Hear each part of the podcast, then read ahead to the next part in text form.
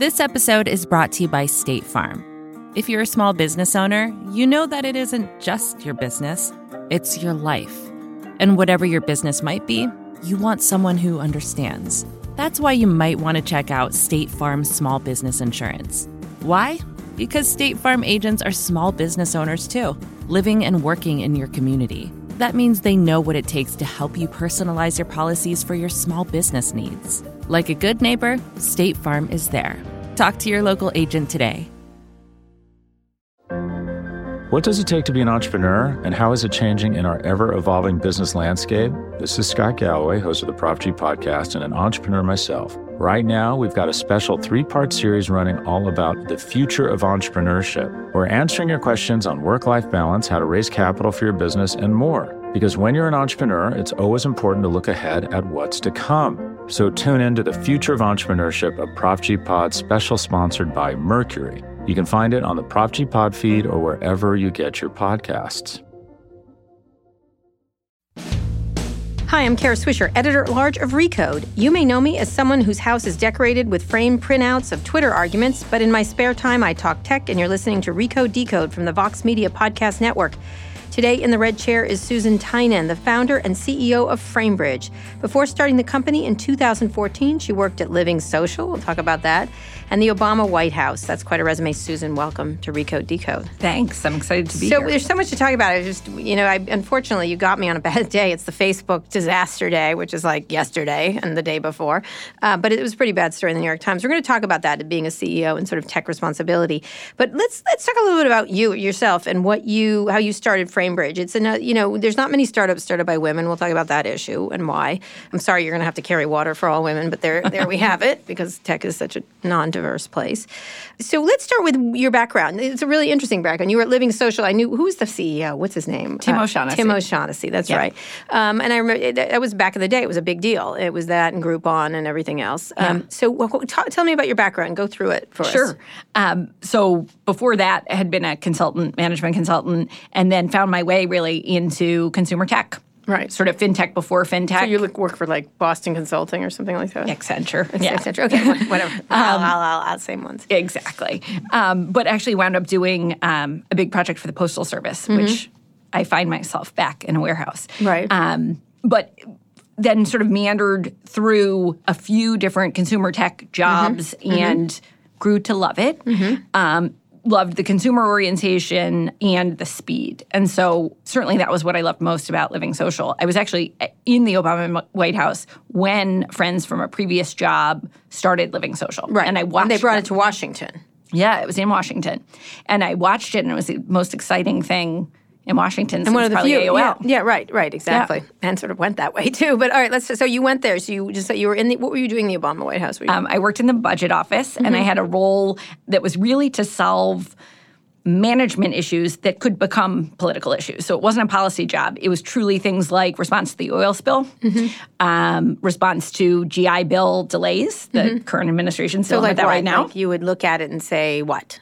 Um, let's look at the data let's unpack what's happening and mm-hmm. and make recommendations and then also have the fun of being able to say you're calling from the white house right so that right. speeds things is that up. fun? Yeah. It is. It, uh, what a privilege. And what happens then? You'll go oh well, people oh. respond quickly. They do? Yes. What do you think now? I'm not going to ask your opinion political well i definitely um, was amazed at the caliber of the people. Truly the smartest people in every field rushed in to the first administration mm-hmm. mm-hmm. Um, to Obama first, and so it, it, just it was an awe to be around these people, and so I just feel sad about that. Mm-hmm. Right. Okay. So you did that, and then you decided to go off to do a startup. This, yes, because I saw them building it, and it looked so much fun, and. it, How yes. did you get hooked up with them? So I knew them from a previous startup, mm-hmm. um, and so I was watching them and sort of almost waiting to be called, mm-hmm. um, maybe too prideful to say I'd love to join.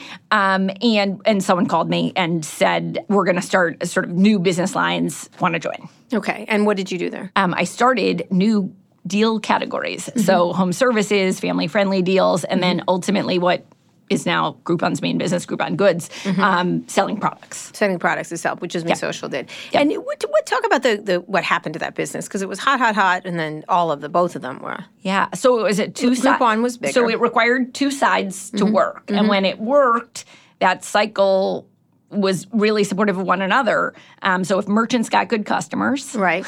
Right.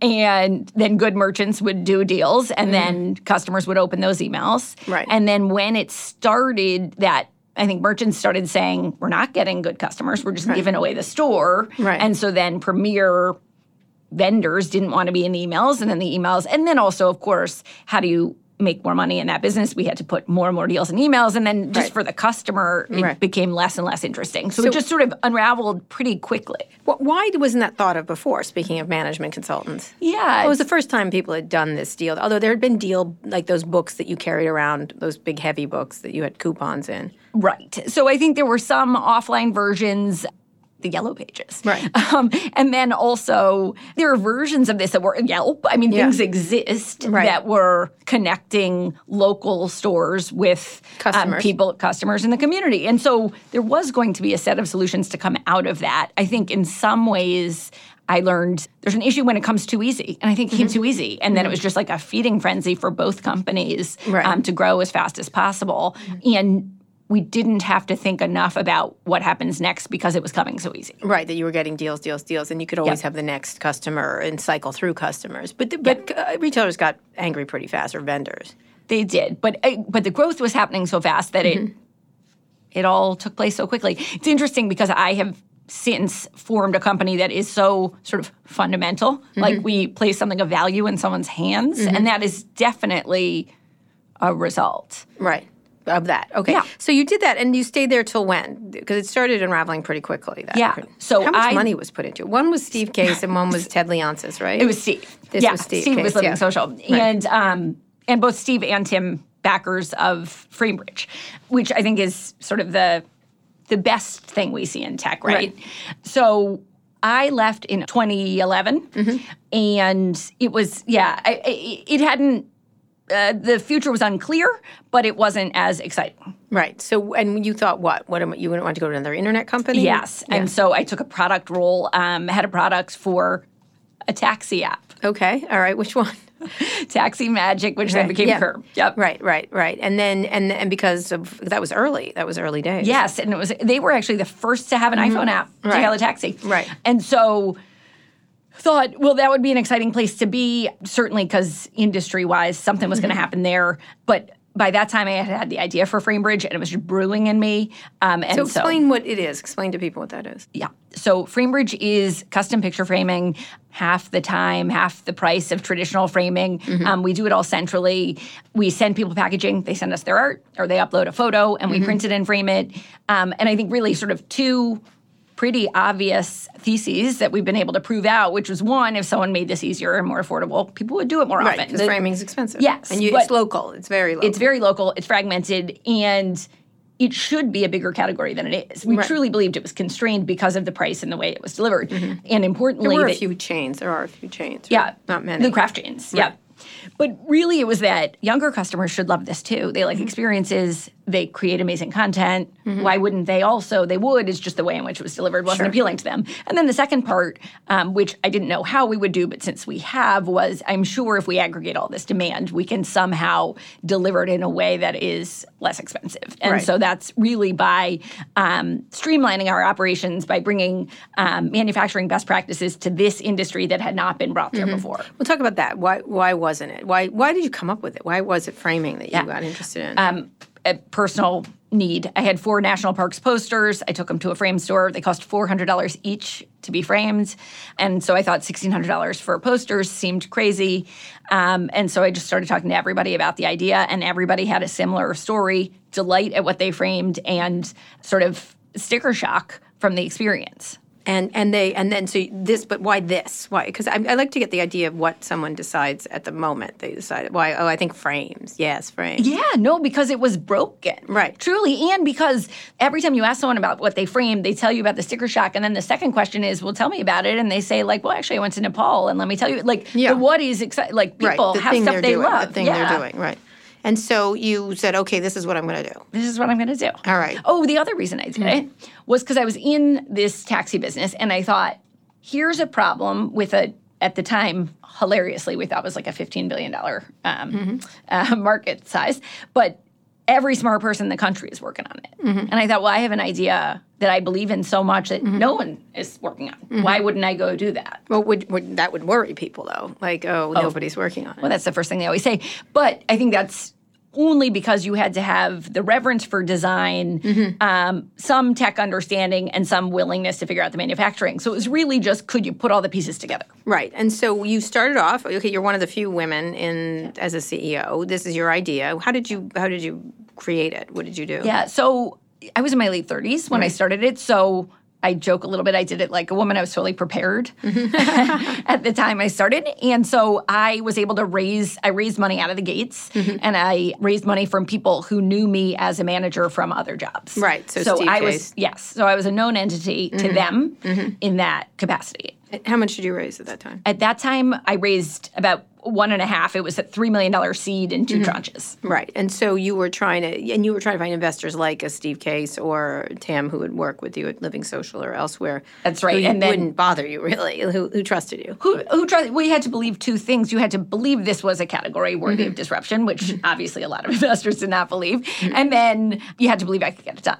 Right. So talk about that process. Again, I don't want to focus on you're a woman, but there aren't many women CEOs. There just aren't. I can count No. them on my hands. no and One i hand. think i think interesting even though this would obviously be an industry i might be interested in Mm-hmm. i think the fact that it's like a crafty industry is a double whammy so i think that the Mm. So it's a lady industry. Totally. Right. And so I think there's both a lack of understanding of it, but also when I went out there, I think there was somewhat of a question of my ambition. Like Mm-hmm. I wanted to build a very large business and this is how I was going to do it. But I think Mm-hmm. paired with like, a mom going out and pitching Mm-hmm. a frame business. I think there, there, you had to know me to know Mm-hmm. that I was going to get it done. Um, so that's why. I mean, I pitched to everyone under the sun on both coasts, but wound up with people who knew me. back Mm-hmm. Right, right. So, wh- what was the di- talk about the difficulties of pitching? Because I want people to get a sense of what. Well, I, I laughed at one day in two different cities. I got the exact same anecdote, which was I don't understand the use case. If I'm in Aspen with my friends, I Mm-hmm. would take a picture and then I could frame it. And I thought, this is amazing. I'm in two different cities on the same day. And that was the only use case you could come up with. because they go to Aspen, these Yes. douchey BPCCs. And there's also a lot of I asked my wife, and we have a decorator, and we wouldn't need it. Um, so it really is Mm-hmm. Oh, Man, amazing. I hate these guys. it's it's really amazing. And then, well, I used to actually report back from the road, and I remember my mom took an interest in this and would say, "Did you meet any women today?" Always, I'm like, "No, mom, Mm-hmm. no, of course, of course not." not. Yeah, it was all dudes. Although um, one of my original investors is NEA partner woman. Right. Okay. All right. So, so you had to get them around the idea one of that it's a good idea, and two that you could do it. Yeah. Yes. Yeah. And uh, you had to say, uh, "Yeah, it's a big enough category, and I can get it done." Right. Right. Eh, What was your biggest argument? For what? Pitch me. Like what? What? Not, I mean, what was for that you could Oh do? yeah, It? but- oh my! It's still my biggest. Like, how many industries are left that haven't been transformed by the internet? Mm-hmm. Right, I right. found one. Yeah. I found one on my. Yeah. And then I think like the wind at our backs in terms of all the content people are taking on their phone. Right, So exactly. like obviously there's all the stuff People want have. an analog version of it. Yes, and I think it's going to be really hard for you to convince Mm-hmm. me that people won't want to pull things down from the cloud and live with them in their real lives. Of course they do, um, and so that's understandable. Mm-hmm. Is there another example like it, like that people had done that with? people who had done the same Because there was a lot of framing. You pull down clouds into a f- Oh, into a digital frame. Yeah, that I- went and came and went. Yes. I had I- seventeen of those. Yeah, I never, I don't even see it as a substitute for what we do. There really is some significance, and people get an emotional reaction To art or yes, create. Yes, Yeah. And interesting, I will give us credit for this. I mean, we had product market fit when we, lau- I mean, we launched and we Mm-hmm. started selling because it made sense. I think that's the other thing. Actually, this is interesting with pitching.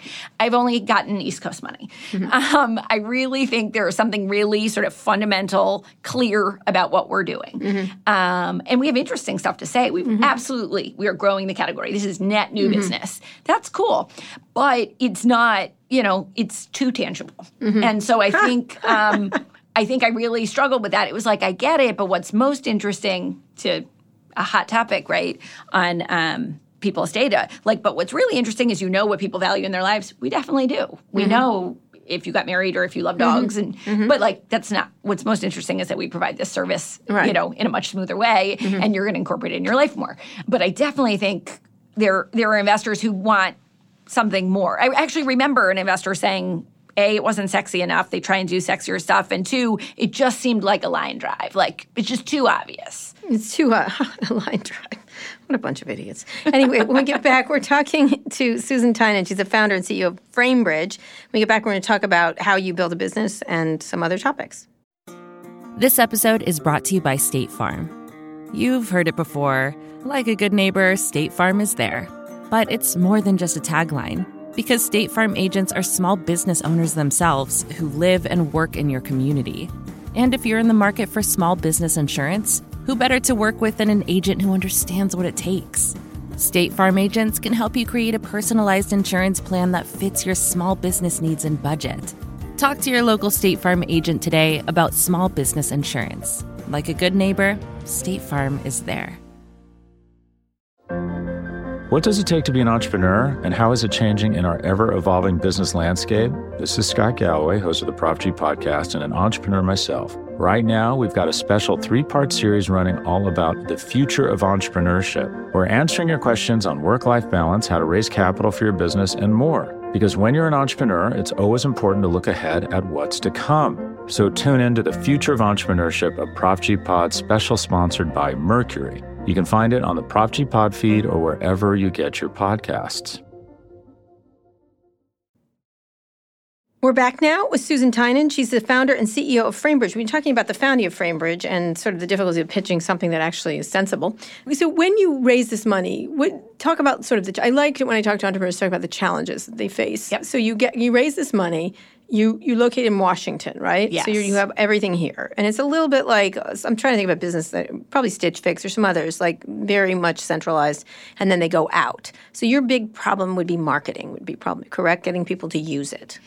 Well, every day it's lining up supply and demand because Mm-hmm. we actually have to build, unlike other companies, we actually have to build everything we sell. Right. Um, and so, it, it- yes, it's both. Mm-hmm. Um, so we had to build it all together at the same time. So I had pulled in a couple folks, sort of the best people I knew from places I had worked, and the second closed the funding, hired them on, Mm-hmm. and so then we. Um, started working on everything all at once. By that time, we had done some of the product development of the Mm-hmm. app, but um, we built the website. We found a warehouse right outside of DC. We Mm-hmm. located ourselves in the warehouse, and then we truly had to. We had originally told I had told investors that we would um, outsource the framing for the beginning because we didn't know anything about framing, but But would you have outsourced it? Right. It was just to prove the concept. It was like our MVP would be we'd just have the website and we'd actually just work with local framers and fulfill it and it would all be behind the scenes. Right. What? But like florists? Right. But that wasn't the whole business plan. That was just to prove it so that I didn't scare people about what we were going to do. we, we, we didn't I love do all the casual lying that Right. No, no, no, no. I, I'm kidding. It was, you know it was I an evolution. All right, okay. oh, so- nice. Well said. But it happened really quickly. Um, we did not do that with one frame. I started meeting with framers and I thought, wait a minute. Why? What am I doing? Why? I can get equipment. We can right. do this. Why And did you think that? For all the reasons that it was possible to come in. Well, one, they didn't have any storage. If we were talking to vendors and there was another, like there was someone else in the value chain, like why were we doing this whole thing? It just seemed, and and most importantly, we couldn't control quality and we couldn't start getting faster or smarter faster. So from the very very first frame, um, we launched everything together. We got used equipment. We hired some framers and we launched our website. Mm-hmm. So, and you decided and hired some framers to work for you directly. Yes. Right, and getting the the actual things you need to make a frame and offer Yes. kind of things. How difficult was that? Because you're, you're going against local people, right? What was the the reception? Yeah, so not good. I mm-hmm. think um I mean from consumers consumers got it. Like mm-hmm. we have a very clear value prop sort of Oh, I get we- it. I've spent four million dollars on framing. So people are, I got it. And mm-hmm. then now increasingly with social proof people trust us and they get it. But certainly the industry was suspicious. We came in saying and I believe it like this is new demand and I think we've been able to prove that for the mm-hmm. most part. Mm-hmm. Um, this is people that weren't getting framed. this is people who were not a third of our customers had never framed something before and 65% of the items they say they would not have framed otherwise. so you're trying not to piss them off, like it's you're disrupting. Well, that's not what I came in to do. I came Right. in be- to get this to more people because I thought people would would what have been the problem in it? Why is this disruptible industry? Most people, well, no local framers actually store any inventory, Mm-hmm. so they buy from distributors when you choose off of that wall of ten thousand frame styles. Right. Um, so it's expensive and takes time. Meaning Uh, Uh, explain Meaning, that. so so there's a wall of 10,000 frame styles. You choose, they measure your art, then they order from a distributor the materials in little chopped up pieces to come to their store. And so that takes a couple weeks and it's expensive. It's heavily Yes. marked up. Mm-hmm. And so we said, we'll centralize all this. Right. We'll order in high quantities and we'll make things ourselves. Right. And so out of the gates, we were able to offer at a lower price. Lower price. And so the premise would be that this it do- it shouldn't cost as much, but you have lesser selection, right? You don't have We 10 do. Right. We have 50 frame sales, but we add and subtract. And, and also the way in which the original industry worked, because products didn't cycle through quickly, it didn't even keep up with home decor trends. So Mm-hmm. it really wasn't, there, there's just a lot of value the customer wasn't getting, which Mm-hmm. was even design advice you'd necessarily believe in. Right, right. So, so you, so you, how many people do you have working here? In, Uh, 450. wow, in Washington. No. Um, we have about 70 people in Washington and the rest in Lexington, Kentucky. Wow, well, I want to talk about that in Yes. a second. And so then the idea is that you're bringing it to places that you're doing what Amazon didn't do, I guess, like hiring people in areas that nobody expected. Oh, yes, of Yes, course. yes, the yes, most recently. HQ2, haven't you heard about yeah, that? right, right, right. Yeah, yeah. Um, that's exactly right. So, so how do you operate your, your? So the company then is done in. So most of the probably making of it is in Lexington. That's right. So the challenges you face as an entrepreneur would pre- presumably be marketing it and getting people to use it. That's right. And getting people to use it again and again. That part we have. Okay, um, that's that. been and that has been, I think, why we've been able to successfully fundraise and sort of the wow of our business. Um, it answers a lot of the open questions people had at the beginning, which was. I don't get this. I do it once every 10 years when I move. And we said, no, no, no, truly, by making it better, the category will be bigger. And so that's what we've been able to prove out. People Mm-hmm. Um, repeat and repeat with frequency. They give it as a gift. Mm-hmm. Um, and we see and hear people saying, you know, they're looking for things now. Looking for things to, Yes. to frame. To frame. To frame everything. So you. So what do you spend your days doing? So you raise more money. Yeah. Correct. um, hiring, um, and the and really the customer standard is really my my life is making sure that we're delivering the best product for our customers and that? making and well I feel just basic almost unease in a great way that we've we've framed 600,000 items. We Mm-hmm. know a lot about what people should be framing. We should be using that to make a better and better and better experience. Right. Well, that's else we'll- presumably the idea behind Amazon and everything else. The Right. data gives you that information. and why on earth would we Right. let ourselves um, lose this lead. And so, um, yeah, so, and I truly, at the end of the day, just want people to love what they framed. And I believe that grows a bigger, better business. And all of the entrepreneurs I admire are obsessed with it, with the same thing. And so that's, yeah, so it's every, it's, um, that's things from the product interaction to the physical product to making sure things we're doing um, to streamline in the warehouse um, just make a better experience, not in any way a degraded one, and then making sure everything we do represents who we are. And so that always feels like um, whack a mole. Right, right. And you, and as a, as the leader, talk about some of the challenges you might face. Yeah. And if they're different from being a woman or not. So it's interesting. I think there's something, um, in some ways, uh, Where are having you from, by the way? Cleveland. Oh, that's what I Can thought. I'm like, yeah, I'm like, who? What kind of accent is going on? It's a plum, right? It's a plum. yeah, it is. That's what they call Cleveland's it. a pl- it was New York is a is a, the Apple. big apple and Cleveland's a plum. Uh-huh, okay, right, no problem. Yes. So uh, I think sometimes. No, I don't think it's harder being a leader. As a, I think I think being a leader. Oh, talk and- about the challenge and, of um, being a um, emotional intelligence. I think is obviously critical to being a good leader, and Mm-hmm. I think generally, I think women often have a leg up there. So Mm-hmm. I think that's fine, and I think I've been. You know, been able to recruit some other great leaders as well. Mm-hmm. So, um, so it's pretty good. I think being a sole founder, um, There's can be often two people. yes, Mm-hmm. um, can be challenging just because sort of the weight of the world. But Right, I have a, on you. Yes, I have a very talented COO now who takes some of that weight off. But I think um, sort of the you know this is why we got into this. This is why we built this. All of that is one person. So I think that that can be a lot. And now, yeah, I have a tremendous obligation to our employees, So how much have you? investors. How much have you total raised now? Sixty-seven million. Whoa. Yeah. And then where did you go the second time? same investors, Revolution NEA and Swan and Legend a couple times, and then we raised our C in the spring from T. Rowe Price. Right. And, oh, it's interesting. So Henry bought. Yes. Ah, why? He's. I, he would love this. I can see him loving it. Yes, he's amazing and has such a fundamental view on things. Like this makes sense. You're delivering for customers. They like you. Keep doing that and I can understand how this will be successful. So it was such a, as I said, East Coast, it was such a sort of a refreshing perspective on our Right. business. Well, you know what's interesting is a lot of Silicon Valley doesn't get analog stuff, Mm-hmm. right? So talk about that a little because it's it's the analog part of it. It's a thing. it's a thing and it will always be a thing. Right. That's what I, yeah, truly there was I remember a pitch meeting which someone said like but really it could be, you know, but, like what's the social element to it? I'm like, "Oh yeah, this is how people share blah blah blah." Like, no, no, no, but what's the social element to it? And I'm like, "Well, Not really. No, not really. It hangs in your house." Right. and it doesn't talk to anybody. Couldn't the frames speak to each other? And then the Russians somehow get in your living room or something like that. So there's no social element. I know why I like you. There's no social element. Today I'm so up to my fucking eyeballs. Well, right. Except for yeah. Well, I don't know if you want to talk about that, but it's interesting as a. Mm-hmm. as a direct to consumer company. We could only exist because we could efficiently Right. market in the early Right. days. Right, and so the only way we could go from zero to a real company was Mm-hmm. the audience and targeting sophistication of Facebook. And so it's interesting because I've discussed my multiple lives, you know, when I look back, like that's really okay if just people who might want picture frames hear about. FrameBridge. It's really less okay if real debates and policy issues that we should be having as a country are being inserted into specific people's Into minds. frames. It No, just hangs. Say that not. again. Say it just hangs on the wall.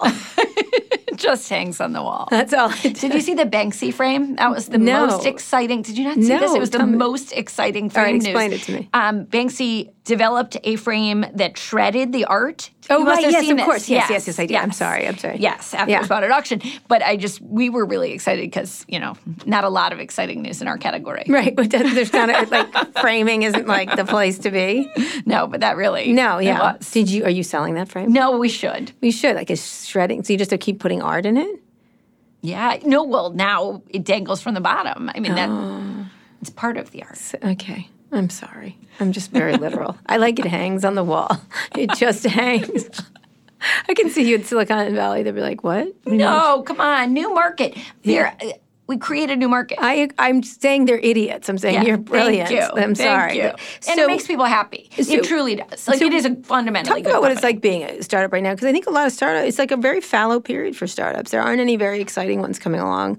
You know, you had the Airbnb, Uber, Pinterest gang, but not since then. There's been a very slow moving train. I think it's because of the big companies are dominating everything. I think that's right. And I'm in e-commerce, so there's just like these digitally native brands, Mm-hmm. a lot of them, and a lot of them are really cool marketers. Mm-hmm. And so I think that's fun. I think it's been fun to see that that's like a relationship with the customer that is so different from Mm-hmm. the old way.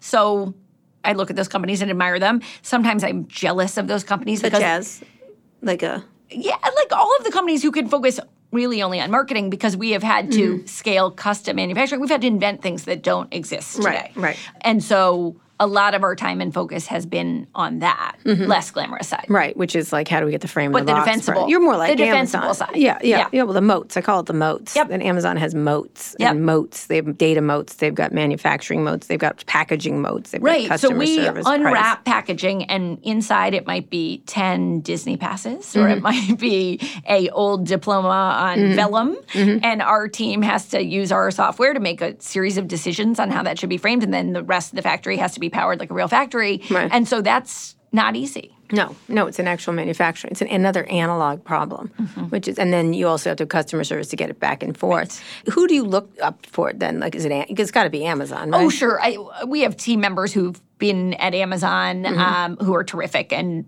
have learned a tremendous amount of.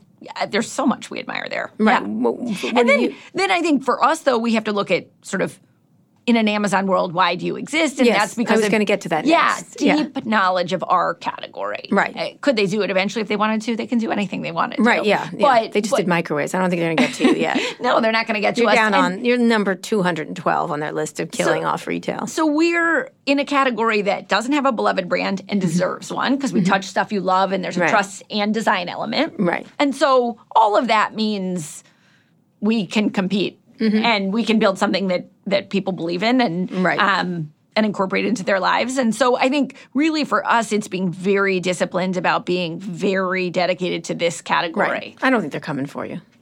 I- I don't think so. they're coming to Washington, though, as you said. Yes, I Halfway. understand that, but I don't think they're coming. I can't see them in a, up in Seattle, Seattle, where their real headquarters is, not HQ two.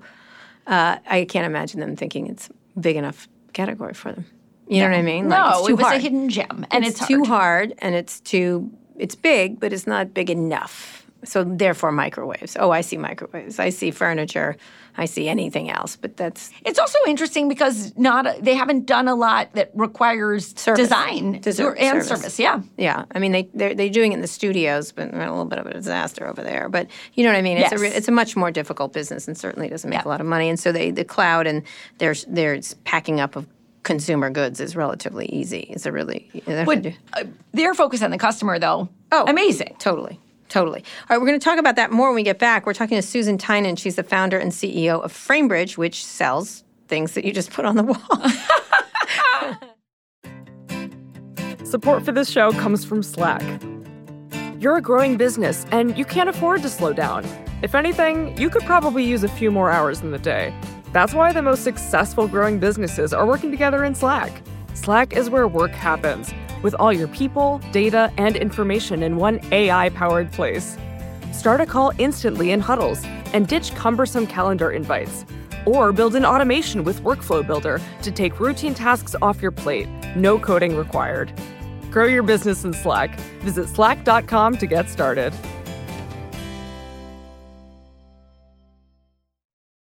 We're back with Susan Tynan. She's the founder and CEO of Framebridge. I'm making fun of her because she's had such a boring analog business.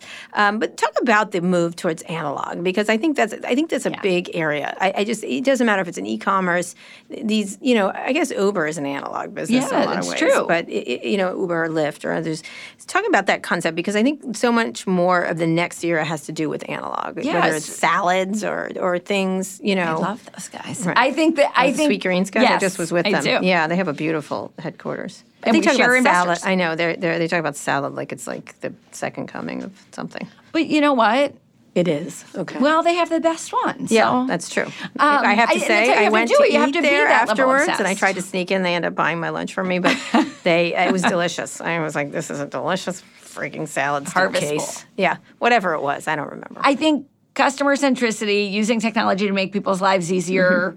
Um, I think obviously, I think the analog stuff is all about ease, right, in our busy lives, and so we keep crowding our lives with more. But but certainly, even Framebridge came because I wanted nice things, but couldn't, didn't have the time to figure them out on my own. In addition to not being able to afford it, um, so I think that's that's what everything will be now. Mm-hmm. And I think there's also the, the beauty of the analog is it's a mm-hmm. market that exists. Right. Sure, we're saying it's new demand, but it's still like it's something you can believe versus mm-hmm. um, a a solution in search of a problem. Meaning, explain that. Well, I think some of some technology businesses like there, there really isn't a, like it it might not have needed to have existed. Right, right, to fix it and stuff like that. So when you think about that, when you find you say you found this gem to disrupt, how many more are left?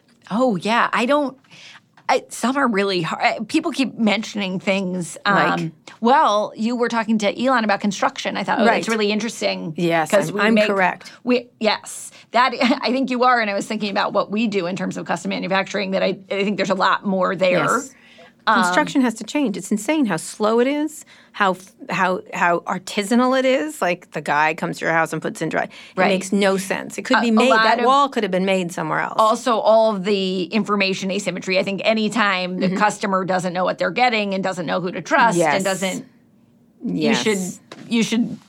You know, because I've renovated several houses. I stay there and stare at them because I learned it all. But but I was fascinated by it because you could you could have made. They were like, oh, you can't custom. it." I'm like, but could you custom it? Sure, you could. You could make that drywall to a specification. Why does it have to be made by one guy who they hired one day? You know what I mean? Right. Like, and it's always a guy. But you know what I mean? Like, yes. why does the wiring can't they be pre-wired and brought in? Well, I think there are a lot of industries where making things seem harder than they are is part of the. Yes. Yeah, exactly. Part of the whole I see why they're doing it that way. I don't think they're thinking beyond it. Construction's one of them. 100% the way we build houses has got to change.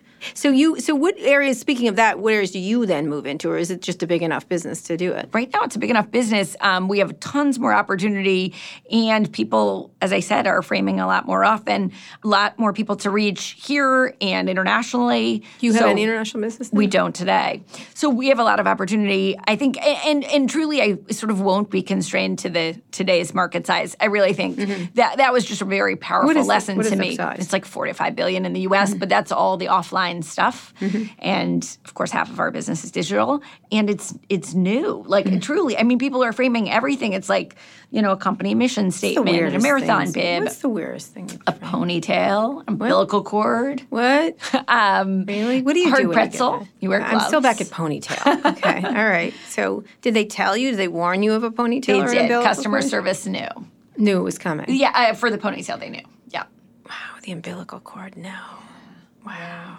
Whoa. But a lot, I think I I'm, am. I'm trying to like that, but I can't. well, I, right, that one maybe, but you can you can like the little baby hats from the hospital. Come on, or the bracelet. Uh, Okay. that's good stuff. I have them in a box. I have that in a box. well, I do not have the umbilical cord in a box.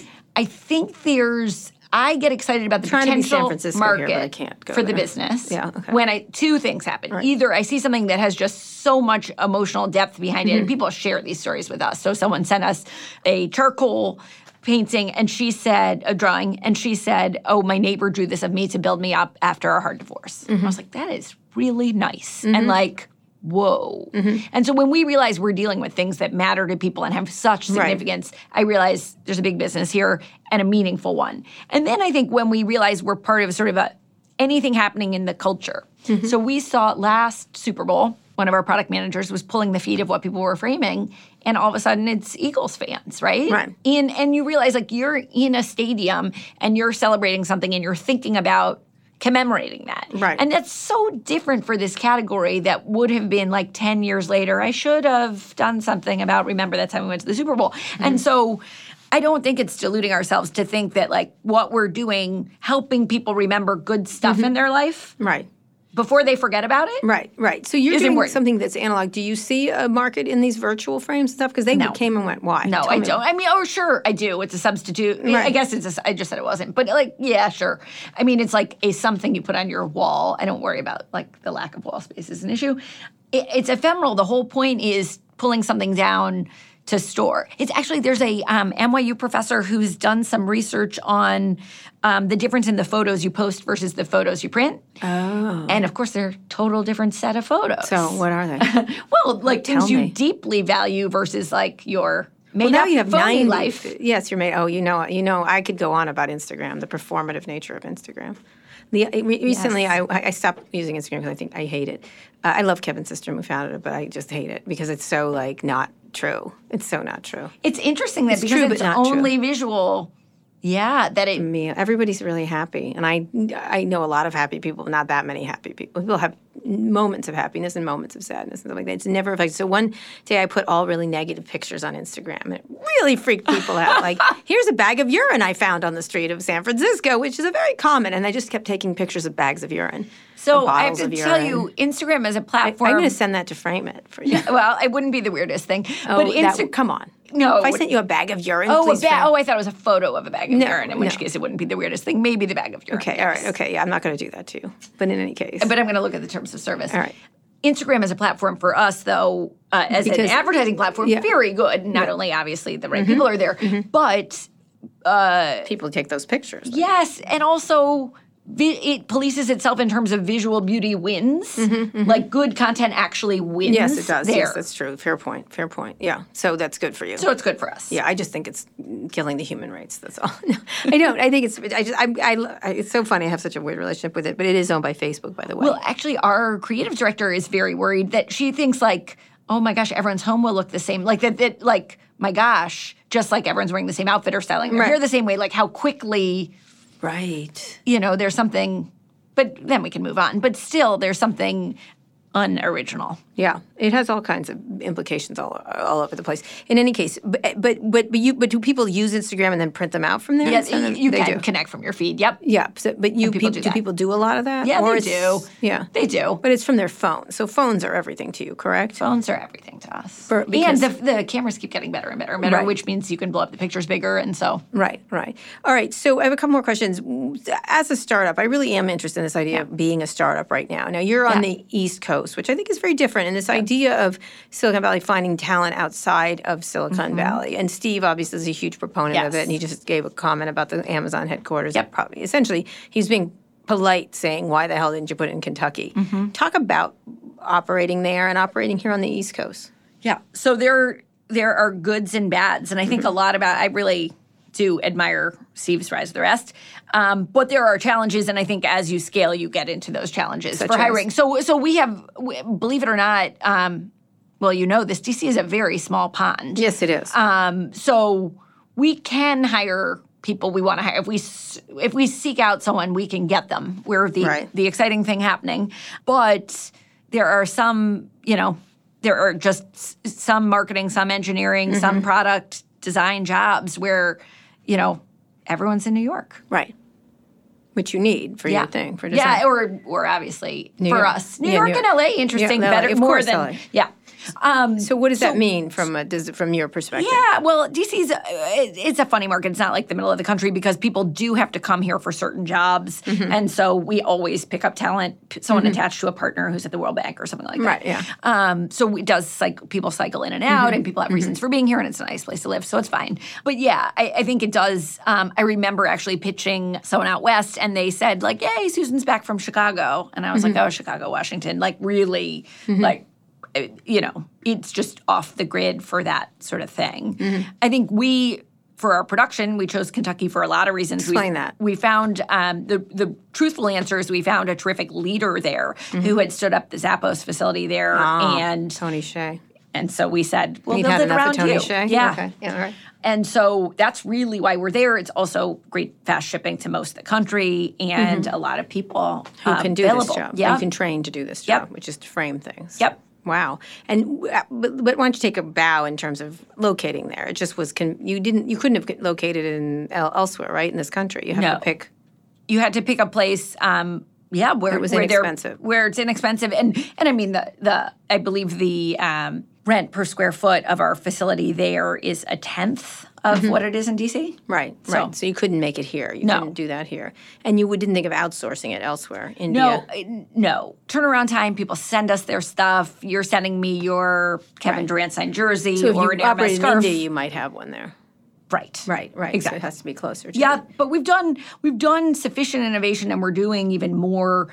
Um, some robotics, Mm-hmm. certainly all powered by our software. So we will be able to open new facilities that are smarter Talk about the facilities. robotics. Yeah, so a couple things. Um, we use robotics to track your art through the building, which Mm-hmm. is great. Um, so we know where everything is because obviously keeping things safe is our job. Mm-hmm. Um, Can't lose that umbilical cord. right. Boy, you really can't get that back. It's hard, hard to You replace. cannot. That get- is that hard is like a replace. plot of like a Lucy show. Where's the umbilical cord? Can you That see is that? hard. That is not. That like, would be an entire plot of Modern Family. Go ahead. Yes. Uh, well, in early days, by the way, speaking of Lucy, I thought a lot about that the chocolate on the conveyor belt. That's what Framebridge felt like in the Mm-hmm, yeah, that's days. the See's factory in San Francisco. Do you know that? That's where they did it. Oh, really? Mm-hmm. That's awesome. Um, I learned this from Sue Decker, who used who was on Yes. the and and I think Warren Buffett. That was on the their their Cool. their see, uh, anyway. cool. Anyway, go ahead. Um, yeah, and then also um, some simple tasks in the framing process Mm-hmm. we have been able to automate. Um, I think what's important there is I certainly am inspired by the businesses that are able to figure out what needs a human and what um, can be done Mm-hmm. um, robotically. Um, and certainly there are aspects of the design process and judgment that requires well trained human Mm-hmm. People. people and craftspeople. Not and for so, long, Susan. well, we'll I'm see. kidding. I'm kidding. Um, that's a really hard thing, actually, not to have human intervention in. So it has a scalability problem at this point. Although I just was visiting some an Amazon warehouse, and it also you could see that they could automate quite more of it. As you could see them doing it slowly, kind of stuff. But there were certain pe- places people needed to be. There were Yep. lots of people in the warehouse. Yeah. So, Leslie, I want to talk about being in Washington. Amazon come here. What do you think of that? Yeah. So I have said to everyone, it's employees? great. Right. I keep saying it's great. Yeah. yeah. I mean, I, four employees, and they're going to take them all from me, and they I will. there's a little, yeah, there's a little bit of that. Um, uh, no, I do think uh, more vibrant business community in Washington is good. Mm-hmm. It's fine. I think it'll be fine. I love how you, you're just not even pretending. Like, this ain't good for me. They're coming in with their fancy pants, Amazonian kind of thing. yeah, yeah, but yeah. But talk about that because Washington was with Steve and others. It Yeah. was it was a hub, and then it wasn't. No, was I, a hub, and then it I wasn't. am the beneficiary. Framebridge only exists because Steve started AOL here. Right. Absolutely. But but then it flamed out. Like I remember going to pick the headquarters out with, his. Uh, at the time, he was not her. Jean Case was the head of uh, was Jean Villanueva, and she was the head of. Um, she was doing all the comms for them and stuff like that. And we we went I mean, and looked at the headquarters. popularized the internet. Yes. We're all we all Yes. use this thing. No. you know what I mean. So, So like, there's also use. No wonder it's number one. That's what that was. No, thing. but I think But I, I- do think there is like a like a maybe you have to feel this when you're in the middle of the journey, but that like it existed for a reason. And I Mm-hmm. remember actually talking to Tim about LivingSocial in Same I only exist because of LivingSocial. Mm-hmm. Um, a lot of people got married, had babies because they met there. Mm-hmm. Um, a lot of people learned valuable skills. You know, there there is something about How do you create a? a it's going to be a flywheel now that Amazon's here. But I mean, how does how do you create that as Yeah, a by- local? by study? supporting it's other not Silicon. Valley. That's not. It's it, it tends to burn out. I've noticed in most of these cities. Yeah. Austin had a big thing and then it didn't. That's LA interesting. had a big thing then it didn't. Seattle, well, Well, I guess funding, right? does, You yeah. have to like people had to have made enough money that they can support Right. other entrepreneurs. right. Like, that's right. the only way yeah, it can keep exactly. going. Yeah. So. So, so I have to make enough money that I can All support right. other Okay. All right. So is that the plan to go public or what's the? What's Yeah, sure. Um, the the plan is to build a fundamentally good business that provides value to people. Could someone buy you? Truly. Buy you? Um, yeah, you know, I Really? it could, you know, potential some retail, some anyone who wants to own photo, Mm-hmm. um, which is everybody. But yeah, we think we think there's a big enough opportunity here. um, it's a real enough business, um, and we're sort of ambitious enough about it. All right. The last question I always ask entrepreneurs, especially startup, what mistake did you make that you really are like, oh, that was a stupid thing? And did you? What did you learn? Oh my what was gosh, your I made so experience? like we made so many. Like you yourself, what was your biggest mistake? Truly, if I thought about them too much, I wouldn't be able to like get up the next day. Um, I had a real backlog situation um, when we first started manufacturing, and so the, the mistake was thinking that the original team could all be people from my network or people I understood or knew, and you know, we were like the business has a large manufacturing component, so we needed to hire people who knew what they were doing, and so there may have been a little bit of hubris in the beginning on that. That you could do that? Yeah. Stuff like that. And what's the best thing you did? um, started the company despite everyone. No, but truly, despite everybody saying, I don't get it. Like I believed it enough to will it into fruition. right. A lot of people said that to you? Oh, everybody. You know, when I started podcast, everyone was like, I don't get it. I was like, I don't care. I don't care.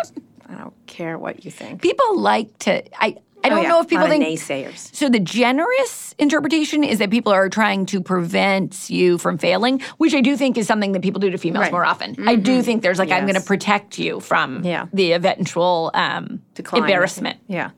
Yeah, you're right. That's true.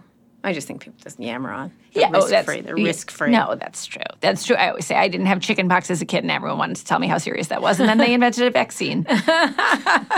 Well, you're lucky on that See? one. Let's not. Let's not. But you believe in the future. I suppose. Anyway, Susan, it was great talking to you. Thanks for coming on, On the that note. On that note, thank you for listening, everybody. You can find more episodes of Recode Decode on Apple Podcasts, Spotify, Google Podcasts, wherever you listen to podcasts. And please tell a friend about this show. Now that you're done with this, go check out our other podcasts, Recode Media and Pivot. You can find those shows where you found this one. Thank you for listening to this episode of Recode Decode, and thanks to our editor Joel Robbie and our producer Eric Johnson. I'll be back here on Wednesday. Tune in then.